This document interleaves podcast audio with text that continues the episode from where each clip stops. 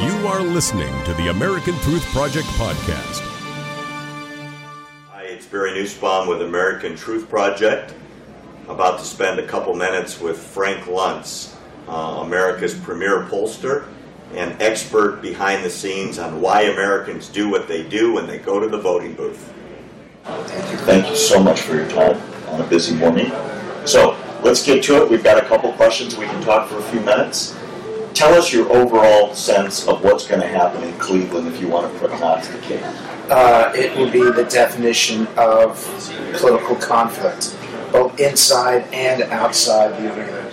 Uh, outside, uh, Black Lives Matter and Occupy Wall Street and MoveOn.org and some of these most left wing, bordering on violent, uh, are clearly going to gather there to make a statement and do everything they can to prevent delegates from getting into the arena. So that's going to be a problem.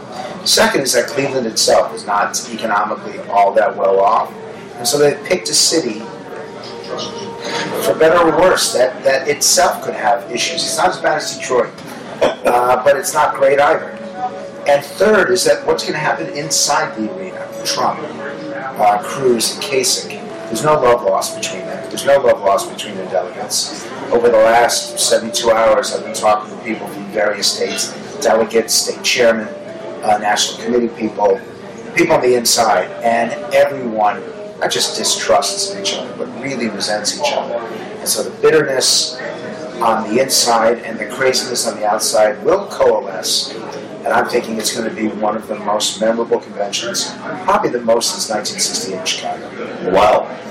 So Trump does not show up with 1,237 at this point? It's. I think he's going to win all the delegates in New York. I think he'll get enough that he'll be able to do that. Uh, and that's that's a higher projection than a lot of people giving him now. But I got to tell you, I know what's going on in these states. In a place like North Dakota, Colorado, Iowa, South Carolina, Louisiana, five states, Trump is not picking up the actual endorsements that correspond with the votes of the people. And it's very simple. There are rules. Trump is the biggest supporter of rule of law when it comes to immigration. They have to obey the rules. Thanks for listening to the American Truth Project, a 501c3 nonprofit. Please subscribe to our podcast and follow us on our social media channels to stay plugged in to the truth. Go to americantruthproject.org and subscribe to our newsletter to stay informed on the latest news.